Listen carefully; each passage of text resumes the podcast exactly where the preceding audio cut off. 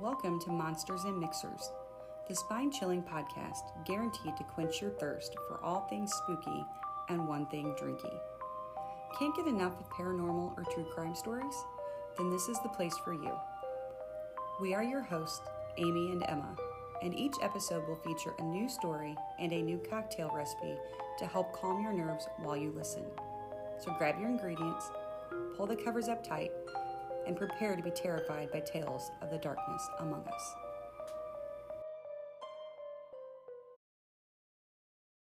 Your brain needs support, and new OLLY Brainy Chews are a delightful way to take care of your cognitive health. Made with scientifically backed ingredients like Thai ginger, L-theanine, and caffeine, Brainy Chews support healthy brain function and help you find your focus, stay chill, or get energized. Be kind to your mind and get these nootropic chews at olly.com. That's O L L Y.com. These statements have not been evaluated by the Food and Drug Administration. This product is not intended to diagnose, treat, cure, or prevent any disease.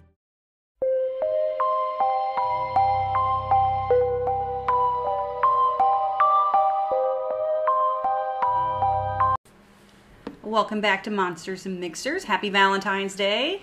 Happy Valentine's Day. Eh, it's, Not an important day in my life.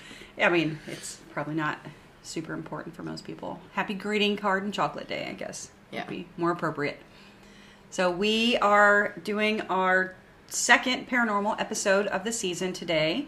And to get us through the episode, we made some boozy milkshakes and hands down my favorite drink we have had on the show so far. They're very good. They are very good. I love milkshakes, anyways. Me too. And I don't drink them very often because there's a bazillion calories in them, but that's pretty damn good anyway. The ingredients, if you want to make your own boozy milkshake, I put them on our Facebook and our Twitter, but you can actually simplify. I did some simpli- simplification. That was a hard one for me. Um, the ingredients online were vanilla ice cream, Oreos, vanilla vodka, and Bailey's. Bailey's. And you just mix it all together. We cut out some of that and just went with cookies and cream ice cream, and I threw a couple Oreos in there to add a little texture. And we actually used salted caramel vodka because it tastes a lot like vanilla, but has a little more flavor, I feel like. And it is freaking delicious. It literally just tastes like cookies and cream. And it's a nice little, sorry, I was taking a drink. It's a nice little um, way to forget that it's winter and kind of feels yeah, like we're drinking a little it summer. once again freezing outside here. I'm so over it. Yeah. But it's going to be 60 tomorrow and 60 the next day and then We're snowstorm. snow. Because that appears to be the way our weather operates these days. yeah, I'm looking forward to like April and May Mm-hmm. pretty heavily. Yeah, when it gets nice. So this past weekend, Emma and I went and saw the new Jackass movie. And we wanted to talk about that. It's not scary or paranormal, but it was freaking hilarious. Mhm. I've been looking forward to it for probably like a year and a half when they announced it because the release date was really originally supposed to be I think last October maybe, and it just kept getting pushed back. And I was so excited. Yeah, I was not disappointed. It was a good time. We took some friends with us. So hello, friends. I loved it. I would go watch it again. Yeah. Do not bring your children. There are an awful lot of penises. Well, I mean, It's shouldn't Jackass. be bringing your children to Jackass movies, anyways. Probably, even though I was definitely watching Jackass when I was like twelve. But you know, Did not get the Mother of the Year award that into year. the person I am today. Uh, for those of you who are new to our podcast, welcome. And I am Amy, and I am Emma. and we are your hostesses. Today we're going to talk about Eastern State Penitentiary, and it's actually pretty cool. I enjoyed researching it. I couldn't find quite as many secondhand stories or firsthand stories that I read secondhand online for this one, but there were a lot of really good stories. So, for those of you who do not know, Eastern State Penitentiary was once the most famous and expensive prison in the world. But today it's nothing more than empty guard towers, crumbling cell blocks, and dilapidated walls. It was originally known for its grand architecture and strict discipline. This was the world's first true penitentiary. It was a prison designed to inspire penitence. Did I say that right? Yeah. Yeah, penitence. Yeah. Or true true regret in the hearts of the prisoners. Its vaulted skylit cells once held many of America's most notorious lawbreakers, including bank robber Slick Willie Sutton and the super infamous Al Capone. However, a lot of the prisoners who served their time there were arrested for really small petty crimes such as theft. It to me seems like a very harsh sentence when I give you more details for someone who didn't do a major crime and you'll understand more of that later. It was actually pretty awful. It's interesting to like be known as the most famous and expensive prison in the world. Like, Yeah. it's a very I don't know. It's it was huge. It was massive. Yeah, it's just an odd thing. Like people are prison is not necessarily. I don't know how to put it into words. It's odd to like think that that is like something that they're known for, like being expensive and big and mm-hmm. having all this grand architecture, and then inside like people are there for their entire lives and Right.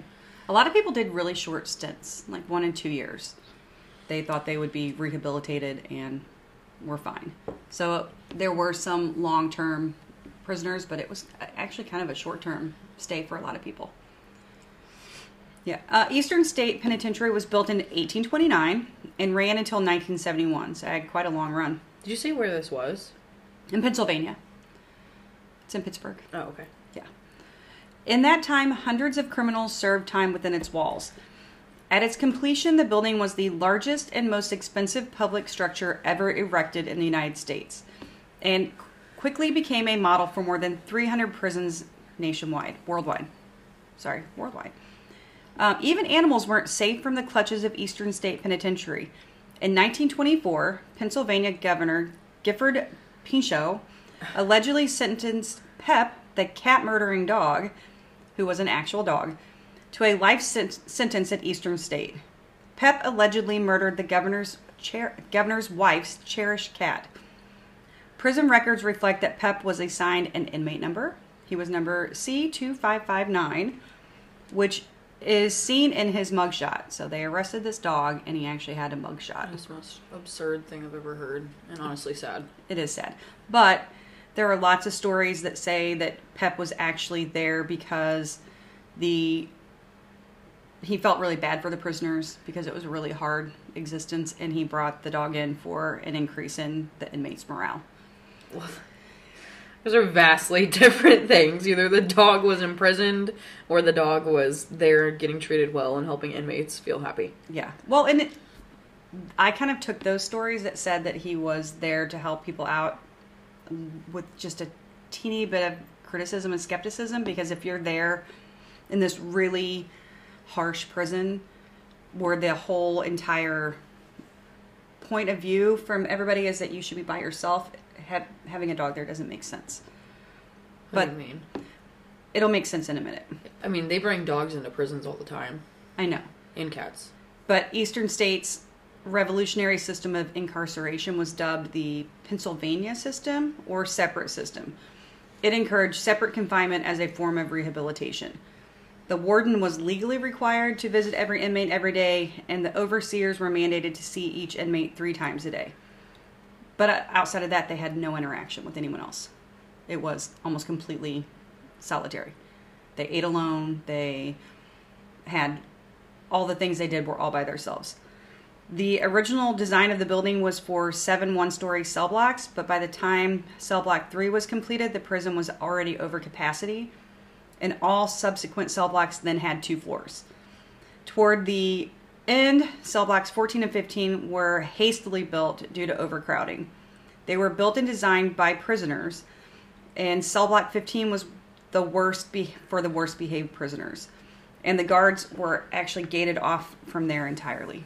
So they put the really, really bad people there. And yeah, don't just roll your eyes. I can't hear your eyes rolling. What do you want to say?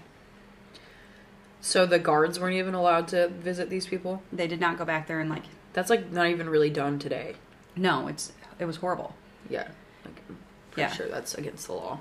And originally, inmates were housed in individual cells that could only be accessed by entering through a small exercise yard attached to the back of the prison.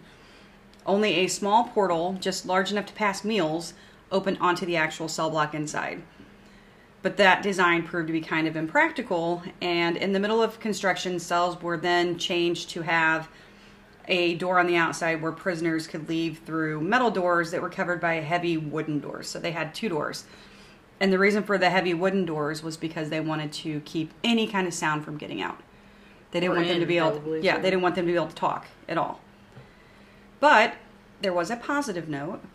Cell accommodations were ad- really advanced for their time. They had a faucet with running water and a flush toilet. And as well as curved pipes along part of the one wall, which served as a central heating unit during the winter months, where hot water could be run through the pipes to keep the cells kind of warm. So there were lots of things about it that were awful, but there were also other things that were kind of good. I don't think we should see running water in a flushing toilet as an achievement. In the 18, 1800s, yeah. 1800s? Mm-hmm. You said it was 19. Oh, 1829. Yeah, to But 1971. you think they had flushing toilets in 1829? when they originally built it, yeah. when That's why it was considered so advanced. Advanced. And also, they probably need flushing toilets if these people are not even allowed to leave. I mean, they don't want to be smelling shit all the time. Right. Well, and because it, says toilets were remotely flushed twice a week by the guards of the cell block, so it wasn't flushing like we have. They came through and they flushed them for them, but it still would be better than going in a bucket or a hole in A the metal floor toilet or that doesn't whatever. flush. Yeah. Yeah. On paper, the accommodations inside the first cell blocks were lavish. When the penitentiary opened, the building had more amenities than the current White House, how it existed. The prison was immaculately immaculately clean, but it was very far from inviting. Some believe that the doors going into the prison cells were so small, prisoners would have so they would have a harder time getting out to minimize the chances of attacking an officer or a guard. Others thought that the doors were small because it forced them to actually have to bow entering their cells, and that reminded them that they were there to do penance. And also tied into the religious inspirations of the prison because it was very puritanical in the belief system of you're here to repent. The cells were made of all concrete with a single glass skylight representing the quote eye of God. And they did that to suggest to the prisoners that God was always watching them. So they had to be good all the time. Outside the cell was an individual area for exercise, enclosed by high walls so prisoners could not communicate. Exercise time for each prisoner was synchronized, so no two prisoners next to each other would be out at the same time because they didn't want them talking at all. Prisoners were allowed to garden and even keep pets, so they did let people other than Pep in. So then, I mean, why were you? Because I still feel like the idea that the notion that it was to raise the morale, I don't think it was to raise Well, I mean, morale. letting them garden and keep pets is probably to raise morale. we don't know what they did with the food that they gardened. My guess is they took it and Well, used it for we food. Know, we know what they did for pets. I'm just saying the gardening they probably did to save them money. Well, they And- did too, but I mean, also to be gardening was probably their escape a lot of the time to have Well, it- something to do that's not in confined confined between like four cell walls. They only got to do it for an hour a day. That was it for their time outside of that poor Also, little how cell. the how the hell are they keeping pets? Like, are the they being being supplied with pet food? well, and how did the pets go outside if you have a dog and you're only allowed outside once a That day? like doesn't make any sense. I know. Because I know, like, even now there are some like prisons that allow them to have cats, but cats are way easier to keep inside. They don't need to be let outside. I mean, they can live in a room and be okay. And it's kind of unfair to the pet. It's really unfair Yeah. to the pet. I don't know how you would even do that. I don't know. It does. There's a few things that did, and then I found this in several sources though, so it obviously happened. It just doesn't make sense. Uh, the reason why they didn't want people to talk was they wanted to force isolation so the prisoners could truly think about what they had done and fill their hearts with penit- penitence. So, oh, I'm sorry, I lied. It was Quakers, yeah, Quakers and Puritans are the same. The Quakers thought any unnecessary contact could derail the rehabilitation process. So they even went so far as to when guards came to deliver meals and things, they wore fabric over their shoes so the prisoners couldn't even hear their footsteps approaching. Yeah, and it says they wore a hood over their head That to prevent them from being mhm, recognized. Yeah, which is I'm surprised they don't do that still. you think? Because, like, well, I mean, it does sound like archaic, but I know, like, a lot of. I've watched a lot of interviews with, like, prison guards who, like, if you work as a prison guard for your entire career, a lot of the times, especially in like maximum security prisons, when you retire, they like request that you are moved far away Well, yeah. because prisoners can like know your Find name you and, and- like mhm. find out where you live and know what you look like and can have some psycho trying to come kill you in your sleep. Yeah. So, serious question. If you were in this prison, would you bring Godiva with you so you would have company, or would you think Like as was- a guard, or I mean as a prisoner. Oh, fuck, If you were yes. a prisoner, would you bring her with you? yes, I would absolutely bring her with me. Would you feel like that's unfair to her? No, because half the time she just stays in my room with me right now, anyways. I mean, she has. Yeah, I don't We know. should clarify. Godiva's her cat. I would feel bad that she wouldn't have like a window to look out of, or mm-hmm. like she would have the eye of God. I wouldn't have like any. If I could bring her toys, yes, but if I couldn't, then no. I would leave her with you. She could play with the real mice that were scurrying around your cell, because you know there are rodents. I'm mm, sure. definitely. Yeah. I um, would. I, w- I would want her there. I mean, I'd be incredible. It would depend on how long I'm there too. If I'm there my entire life, that bitch is coming with me. Oh, poor like, I'm sorry, we are toughing this out together. Godiva's going to the big house. I would probably bring one of our cats too. It'd be incredibly lonely. Yeah. especially when you're already used to having animals and people around you all the time like i don't know how you even get used to being having no outside contact whatsoever and the outside contact you do have is from someone who you don't even know what they look like Right. And now, does it make sense how I said I feel like this is a very harsh punishment for someone who just stole something? it's in yeah it's insane I mean, it's in a harsh punishment for most crimes yeah. And i guarantee al capone's ass was treated really well We- because i've seen pictures of al capone's cell and that man was living lavish in this bitch he got cell block number one Spoiler alert. I was ruining my story. No. Um, his was very nice. I kind of hinted at that the prisoners weren't allowed to allowed to speak to each other, but they weren't allowed to speak at all. They sat in complete silence for most of the day. The only book they were allowed to read was the Bible. And like I said before, the only light in their cells came from the, the eye of God skylight above. So that means at nighttime, it was completely dark. Totally pitch black it's terrifying and I mean, like right now, we're finally getting a little more daylight. Um, it's getting light earlier in the morning and staying light longer, but in the wintertime, Especially would in have- Pennsylvania. Yeah, yeah, you would have- some dark winters. dark at like four thirty or maybe even earlier. You would be in the dark for so many hours, And that would just like mess up your concept of time so much. Like you would have no idea what time it was. no, or what I day mean, it it's was. not like or- they're gonna have a clock on the wall for you. Like you're not gonna know what day it is, like what time it is. well, in the I early guess days, since, it like, was you- probably way before even like any clock that we would use. They would be like, I mean, I don't know when the first clock was I mean, invented, but I would imagine like- a, Is it an analog clock? Is that the OG clock, yeah, or is that what we have now? No, they're digital clocks. Digital They, now. did. They had to. If they had flushing toilets, they had to have had clocks. I don't know. I feel like toilet. I feel like the technology for toilets came way before clocks, because it's all gears and mechanisms and things. A toilet's a lever and a pulley, plunger. I don't know. We're really getting off. I don't know.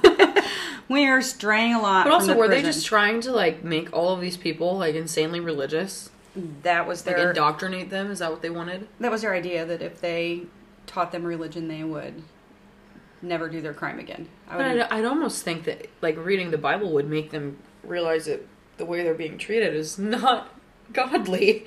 you would think. like, Although it depends, they probably gave them the Old Testament, which is a lot of yeah, well, it had to be. I wrathful. know when the New Testament yeah. came along, but yeah, I mean, it's a very heavy idea of religion in the Old Testament. yeah, they probably released a bunch of religious nutsos because that was the only thing they could cling to. The eye of. God light in the Mm-hmm. Bible.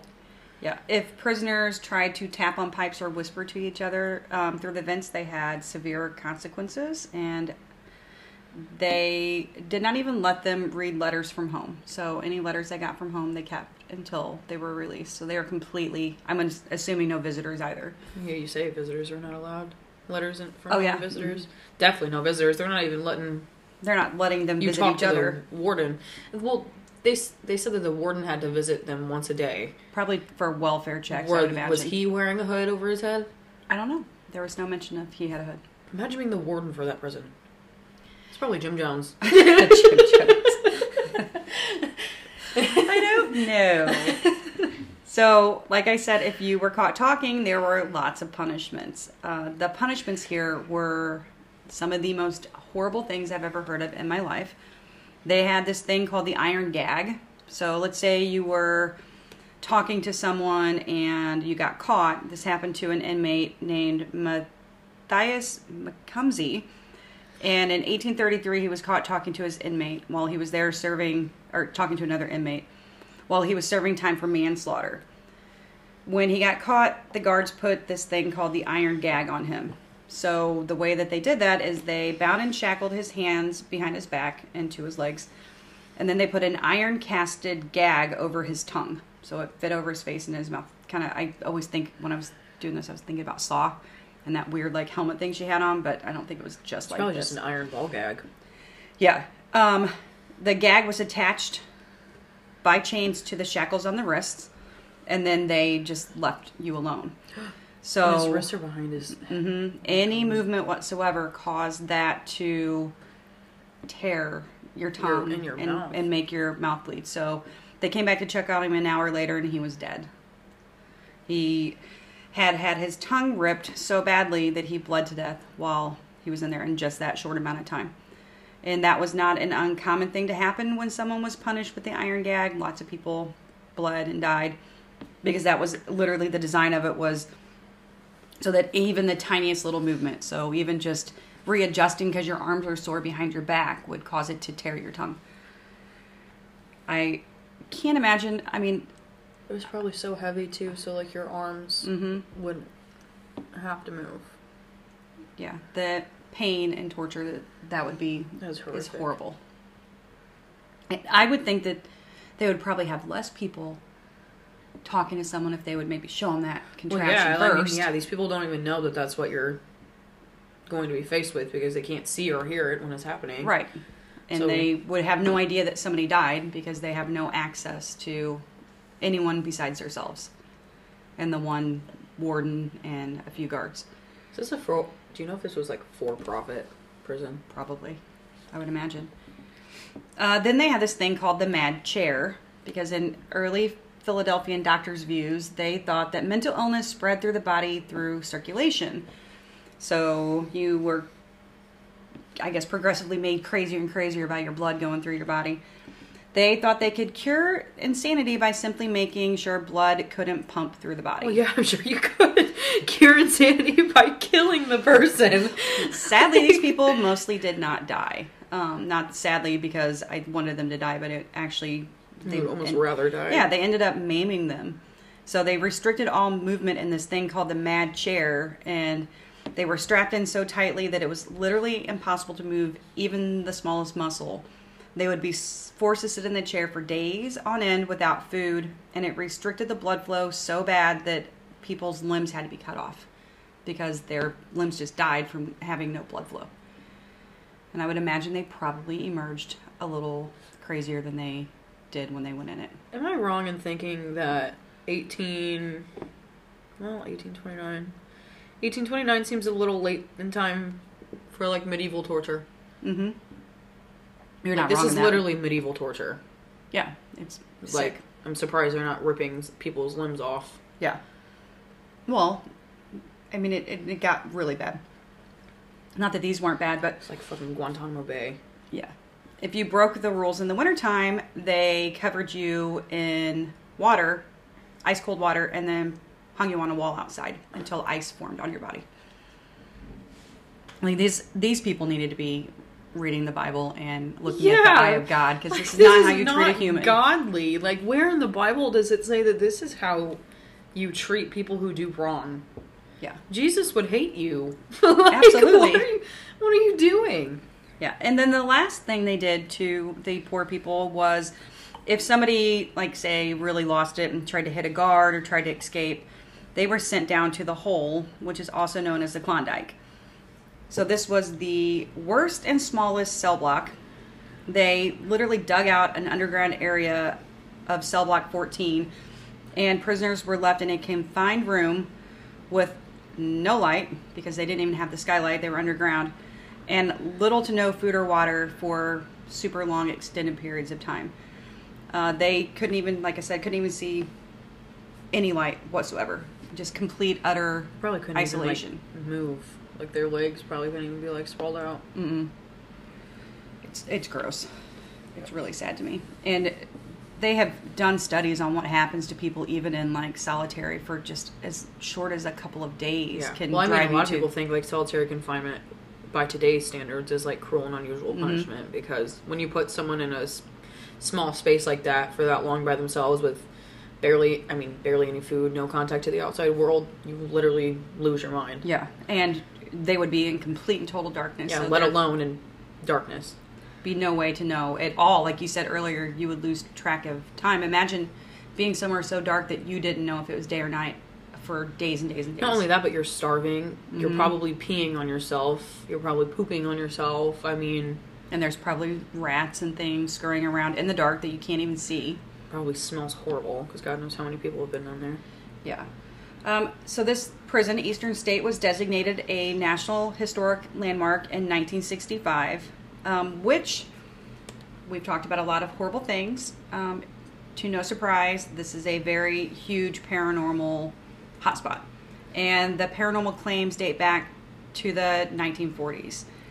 I'm sorry. Did you find any information of like when they stopped doing stuff like that? Like did when, not. because it was open until 1971. So I would Mhm. imagine that it stopped Well, in the 19th century because the isolation got a lot better because after a while there were so many prisoners that they were forced to double people up in cells so you started seeing the double inmate cell blocks uh, there were also women in this prison it was one of the first prisons to have female co-ed. hmm to have female prisons they had like a female wing so it would i mean if you want to give like pioneer awards for nastiness they were definitely pioneers in the way that they Oh, arrested women. no, I Woohoo! I don't mean it like that. They that was the word they used. was- Good job. Shut up.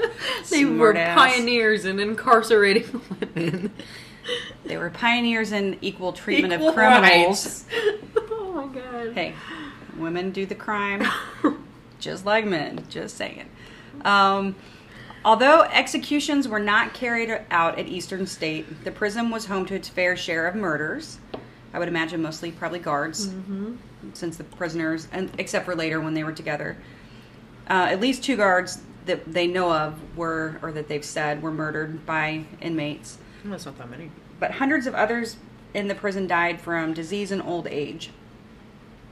So the grounds are naturally haunted with spirits of people who met their end at the prison. Over the decades, Eastern State has had countless claims of paranormal activity, and as a result, has been featured on lots of television shows about paranormal activity. These claims that I'm going to tell you about later are they've been reported from prisoners, guards, visitors, and the investigators. It's very, very, very active. This was on Ghost Adventures, I think. Mm-hmm. I think that's where I first saw Al Capone's cell. Yeah. If anyone is interested and lives nearby or is planning a trip, you can actually go and Is it visit. still a prison? Mm, No, it's Just just a like a broken shell of a building. Can't really do a whole lot other than do some ghost touring. So I we're. don't want to visit that place. I don't want anything to do with that place. I kind of want to go. I mean, it'd be to me like seeing kind of like an Alcatraz, which I really want to go would see. I mean, yeah. I guess. I don't know. I just feel like stepping foot in there would be very heavy and sad. Oh, absolutely. But I I like the history behind a lot of the stories that I tell and like the history of buildings, you know that. That's why I'm so drawn to New Orleans as a place to go visit and investigate because it is so old and the buildings are so cool and historic. I mean, even our area. Yeah, Like, all of the buildings are so old. Absolutely. All right, we're going to take a short break because I want to drink some more milkshake and every time I take a drink, I have to talk and my milkshake's getting watery. Mine's almost gone. yeah, see? Jelly. All right, we will be back in one minute.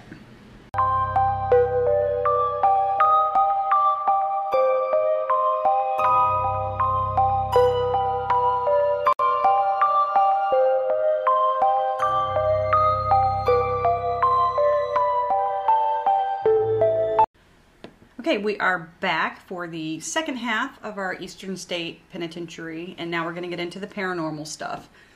So, one of the most compelling ghost stories originated from the prison, originating from the prison, involved a locksmith named Gary Johnson, who was working in cell block 4 trying to remove a really stubborn lock from a cell block during the restoration process. While he was doing so, he felt a presence there with him, watching him intensely and looking down the cell block. And he looked down the cell block and didn't see anyone there. He continued on with his work, but the feeling came again, and at that time he was met with this really icy blast of cold air. It was right at that moment that he successfully unlocked the cell. And he said that he felt a very negative presence when the cell opened and it left him completely paralyzed. He was unable to move. And then he was looking around again and saw a shadowy figure leap across the cell block. And then the faces of uh, lots of tormented souls appeared across the walls of the cell. And he was so freaked out that he did not continue his locksmith work. He was like, nope, I'm done. I'm out of here. There's a super common occurrence reported by people that go, this has been reported by people that go on the ghost tours, people that do like the paranormal investigations on TV and stuff. And they all say that there is a figure standing in one of the guard towers. And there's a lot of speculation that maybe it was one of the former guards who feels like he still has to stay and guard over everything and watch over Guests frequently claim to get a glimpse of, him, glimpse of him standing in a guard tower on the property, but that is absolutely impossible for anyone to be up there because you can't physically get to the top of the tower anymore. The stairs fell off. He's probably trapped up there. Yeah. He's like, I can't get down. I would imagine if he have were stairs. if he were an actual ghost, he could probably get down. If he were a person, he'd be dead by now. But if he's just But- up there like, guys, Hey, help me, please. I know you see me. You're looking right here. What was that? I was waving like Oh, him. He's okay. trying to get people's attention. Um, many visitors and staff at the prison report hearing the sounds of footsteps down the long corridors, and sadly, the anguished wails coming from inside some of the cells. Probably somebody who had been frozen or gagged, or Anyone who was yeah. there. Um, in cell block six, shadows have been spotted moving against the walls by many of the staff during their rounds. And in cell block four, where Johnson the locksmith had his encounter, people, other people have seen the faces inside the cells. And cell block twelve has been the site of disembodied laughter when there's no one there. That to me is the most terrifying thing that people ever report paranormally is like some laughing. Like, what are you laughing at? Why are you laughing? That's scary to you? It's terrifying Someone being happy in the afterlife is the scariest thing to you. I don't think disembodied laughter is necessarily happy laughter. I if think you're of it as more you don't want to maniacal. be like able to be happy. Do you think they're happy? Do you think anybody in this place I mean, was happy? I'm assuming if someone's laughing, it's probably one of those the people who work there. Have you seen it? Because Pennywise laughs a lot and he's never happy. It's terrifying. I don't know. I guess I could go one of two ways. I, I don't, they don't feel like there's somebody laughing happily.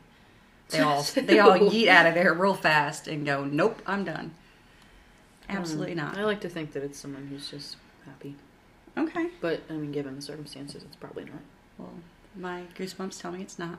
I think you are associating it with like when people Scary. report like seeing a face like smiling at them because that's scary. Like ghosts that like smile or like Creep because it's never a happy. I mean there are like happy smiles, like comforting smiles, but I think you're associating it with like when people say that they see like a grin on someone's face that just looks dark. Yeah.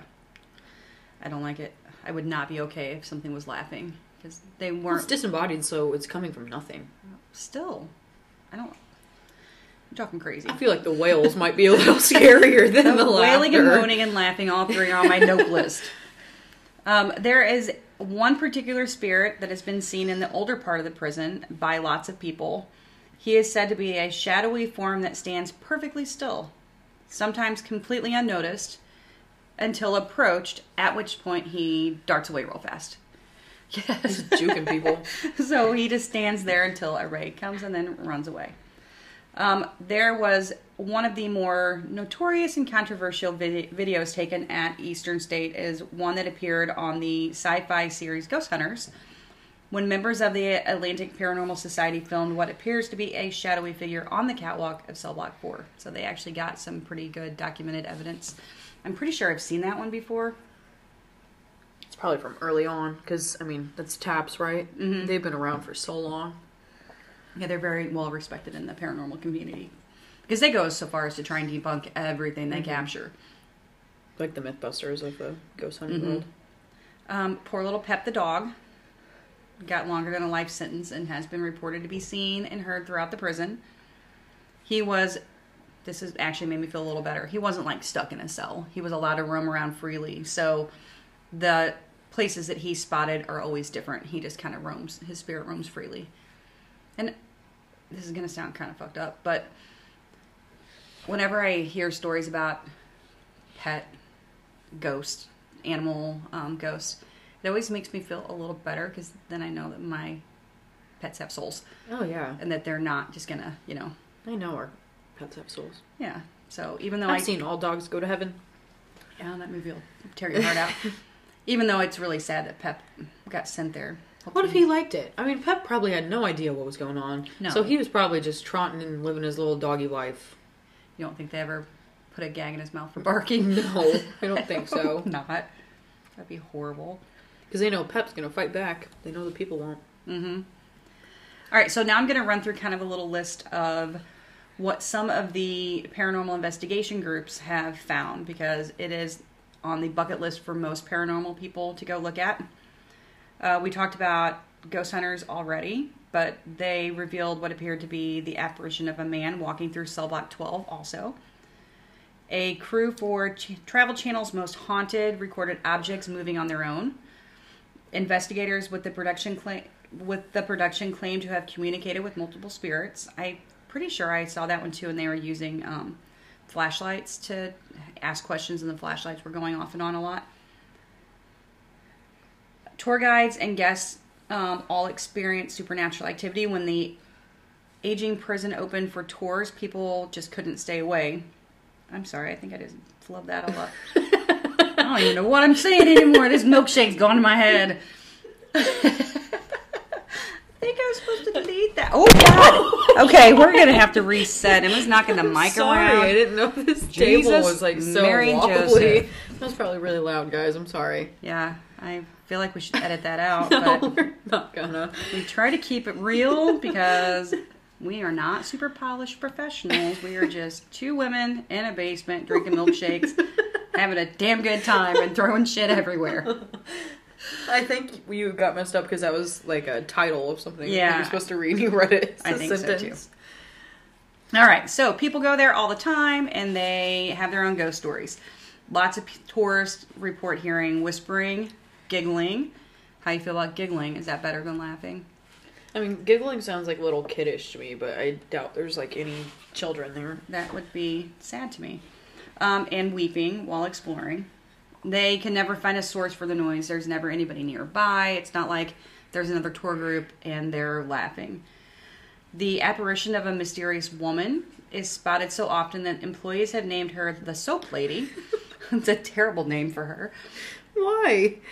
Well, I, I don't even because no one even explains it. Like all it says is the soap lady, and then it she says, like, can they smell like perfumey soap when she's around? "Dude, I don't know." Feels She's like a weird prison innuendo. Yeah, she sits in the last cell on the second floor wearing white. Um, that's where the women's Maybe, cell maybe block that's why they call her the soap lady. Because she's wearing white. She looked like soap. yeah. My soap's orange. Didn't look like that. And then we get to Al Capone. So, this is, Illinois represent. mhm, this is kind of fitting since we said today is Valentine's Day. It may not be Valentine's Day when you're listening. Um, Al Capone haunted, he had his own haunted experiences there. So, Chicago gangster Al Capone spent eight months locked up in Eastern State Penitentiary. Apparently, the spirits of the prison were powerful enough to terrify even the most vicious mob boss. Capone's criminal network made sure his accommodations at Eastern State Penitentiary were luxurious, like you speculated earlier. They were definitely really nice. His cell could have been mistaken for a cozy living room complete with oil paintings and fine furniture. Although he was living like a king, an unseen force terrified him at night. So, what is the point? of going to prison if they're going to Yeah, do that? even arresting him. Because if his experience there is so good, I mean, outside of like whatever haunting, but he's living day to day life, being treated well. yeah. And I have seen pictures of his cell. I mean, look it up. You can see him. I believe his cell at the penitentiary is still Yeah. exactly the same. They've never changed it. I'm Pretty sure that Ghost Adventures went in his Yeah. cell and tried to talk to him. Um, but like he's not gonna learn anything. Like he's not gonna give a shit. He's Al Capone anyways. He doesn't care. No. So he was gonna be like, oh, I got locked up, but my experience was great for eight months, and then once Well, his experience wasn't great though, because he would let out blood curdling screams in the darkness almost every single night, begging for someone named Jimmy to leave him alone. So lots of people think that Jimmy was one of the victims that was killed during the St. Valentine's Day massacre. And I had to refresh myself on this, so I wanted to go ahead and refresh everybody else too. So the St. Valentine's Day massacre was carried out because Al Capone got tired of Bugs Moran and the North Side Gang. So he went to handle and damage his reputation beyond repair. And he did more than just damage his reputation. In a brazen attack, Cap- Capone initiated a quote police raid during which he shipped in out of towners dressed as cops. So brought in all these people pretending like they were cops. And on the morning of Valentine's Day, the fake police interrupted a known Moran warehouse, lined all the workers against the wall, and gunned them down with a shower, shower of bullets. So Jimmy Clark, the one that Al Capone was crying out to every night, was one of the victims. And apparently he did not forgive Capone after his murder. So I kind of wonder if it was actually Jimmy or if it was because he felt guilty and it's kind of like a telltale heart thing and he had time to think about it being in his cell. Or, I mean, it's a known fact that Al Capone had um, untreated syphilis that was causing him to lose his mind. Yeah, I'm gonna assume it was probably the first thing you said, Yeah, or the syphilis. I mean, or both. I mean, syphilis is a pretty terrible, terrible infection if it's not treated. It's very treatable if you do it, but he was too ashamed to get treatment, so it he had it for decades and it just went to his brain. I should have gone to see Dr. Mulvey. yeah. Maybe he wouldn't be hearing Jimmy in the middle of the night. Yeah. No matter what the cause was, though, Capone truly believed it was Jimmy's ghost. He claimed even after he was released from Eastern State Penitentiary, the entity continued to torment him. It followed him there. So, out of desperation, Capone even hired a medium, but that didn't even work. He tried to hire somebody to come in and get rid of the spirit. Um, eventually, not too much long after this, he lost his mind and ended up in a mental institution where he spent the last years of his life. So they said he spent his last years swatting at invisible flies and had to literally be physically carted around by the orderlies until his death in 1946, which is, I mean, he was Al Capone, but it's still sad. I hate to see anybody lose their mind to madness. Oops. Like, I've always thought Al Capone was kind of cool. I mean, to me, it's a fate worse than hell to be a prisoner in your own brain or just not even know. Yeah. Yeah, so that is the end of Eastern State Penitentiary. Any questions? Oh, No? Do you want to throw the microphone at people again? sorry. I don't know how that happened. This table has never done that before. No, you were really um, laughing hard and going in on it. We will. We promise not to do something like that again. right. It's your fault for saying flub. I've like never heard that come out of your mouth. Eh, I don't remember saying it. To be So I really flubbed that up. Like I literally never heard that. Yeah. All right. So we didn't do a cryptid corner last week because our episode, or la- my last episode, two weeks ago, because it was long. But this one's not quite as long as that.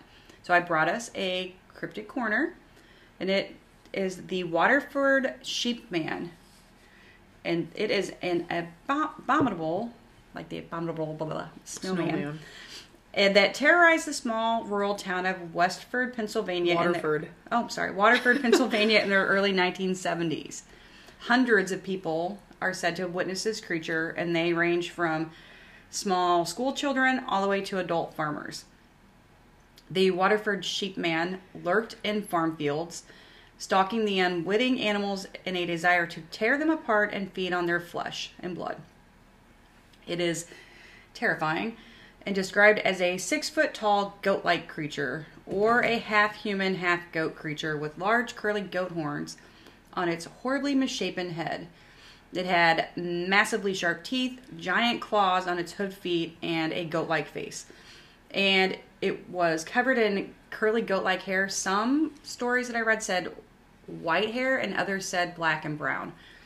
And I immediately thought of you when I saw the part about the black and brown because it reminded me of Black Phillip. Black Phillip.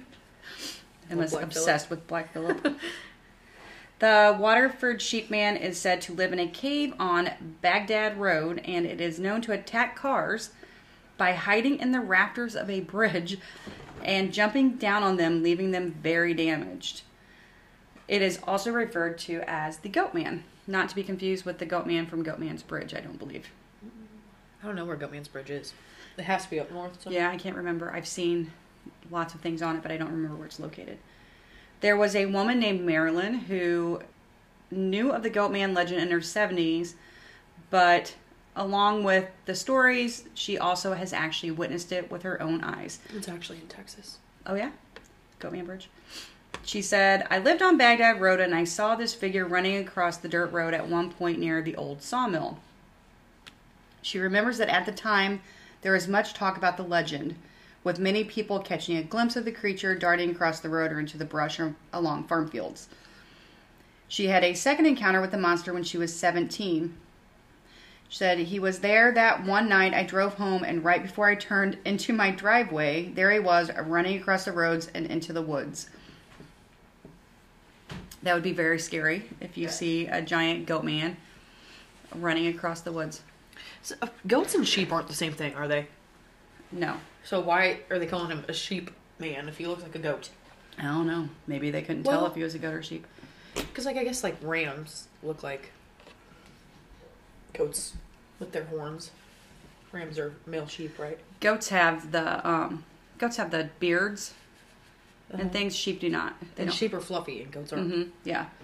I think goats are scarier than sheep. I don't know why. Cuz Well, I don't know. Goats are so cute and tiny. Black Phillip's a goat. Yeah. Um It's like like Baphomet is a goat. Mhm. Goat head is like a pretty famous demonic like representation. Yeah. thing. Um, so there was another Waterford native named Richard Galbraith. And what? What? I don't know. I feel like I'm like slap happy. I made her a milkshake too strong. So he knows the legend well, and as a child, he was told, "Don't let the sheep man get ya." He was warned to avoid the area of Pennsylvania Route 19 on the outskirts of the city at night, or else the same fate would befall him that happened to so many unwilling animals. The blood crazed sheep man would tear him apart.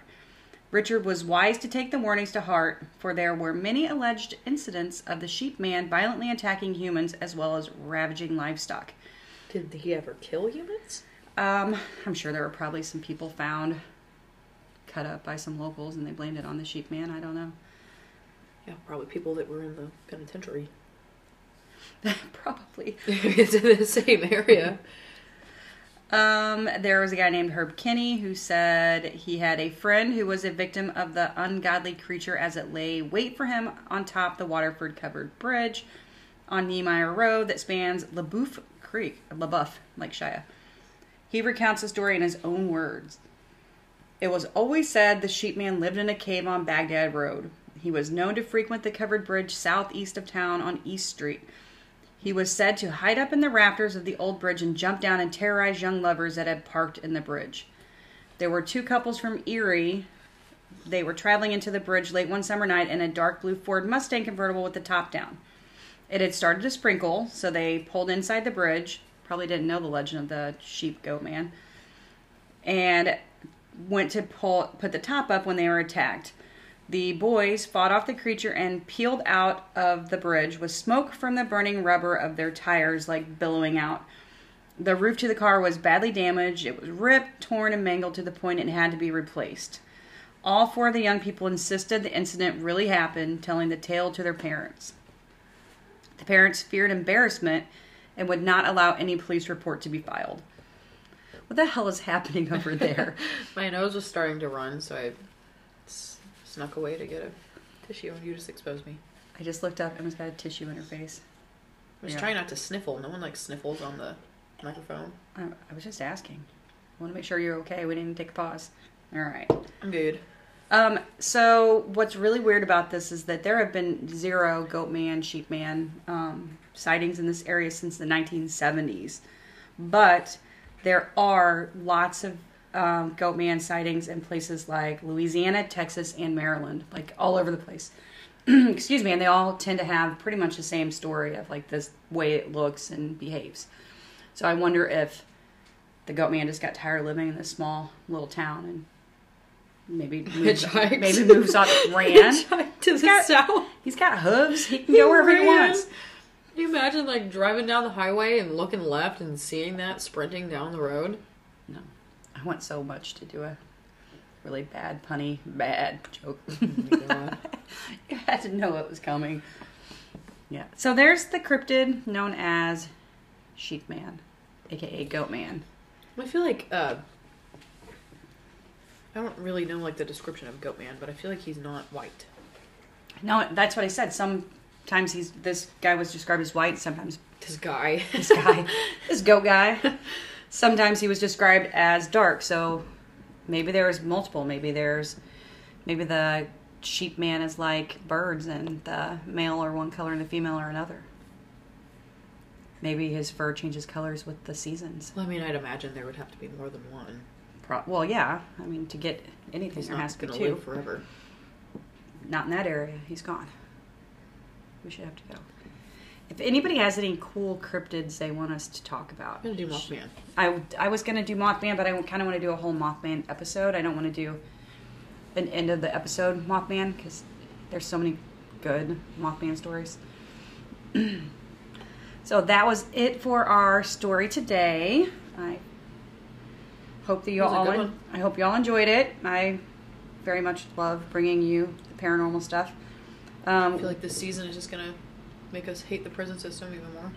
I mean, probably. It seems. I, I don't know if I'm going to do prisons and um, hospitals the whole time, just because I don't want to bore people that aren't really into prisons and hospitals. There's a couple other ideas that I might do intermittently, like throw, sprinkle in some stuff. I mean, we can do whatever we want. Yep. we don't have anybody telling us what to do. Nobody cares. So thank you very much for joining us today on the Monsters and Mixers podcast. Please follow us at, on our socials on Facebook at Monsters and Mixers Pod, on Twitter at Monsters Mixers, and on Instagram at Monsters and Mixers Podcast. Like and follow us on your preferred listening platform. Leave a five star rating and send us those stories via email at monstersandmixers2 at gmail.com or at one of the socials mentioned.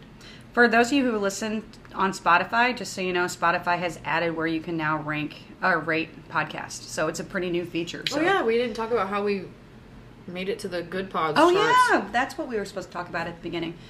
Yeah, thank you for listening to us, everybody. We actually made the top fifty in indie true crime podcasts and top 100 in just true, True crime, crime podcasts podcasts. overall, which is On Good Pods, which is insane to me. awesome. I think we were like 80, eighty nine. yeah, or 87. No, I feel like it was, 86. look at us knowing all the particulars. It is cool. I mean, it is really cool. the true crime overall is like crazy to me. Mhm. Uh, we were number 50 in top 100 indie true crime chart and 89 in top 100 true crime chart. Yeah. so very exciting. We appreciate all of the support. You um, can also still get some merch and stuff. And we, I know we always say it at the end, but please send us some stories. I've heard from a few people that you're working on some stories, your own scary stories. They don't have to be scary. If you have just a paranormal encounter that was cool or something true crime that happened to you, We we doesn't even have to have happened to you. If it's something like you've heard in passing that you want to share, that you has like stuck with you, yeah, share it. because I need more stories. In And also, life. if you really like listening to us, please give us ratings. Those help us a lot. Yeah, they really do. Rate or you don't have to leave a review if you don't have time. Just click the little stars. We'll take it. So next week will be Emma, so you do not have to worry about hunting down the ingredients for a recipe if you've been doing that. We appreciate you playing along and Yeah. drinking the drinks that we do. Hopefully you like this delicious milkshake I'm about to kill. Um, so it'll be a BYOB episode. So until then, get out there and meet some ghosts. And make some toasts.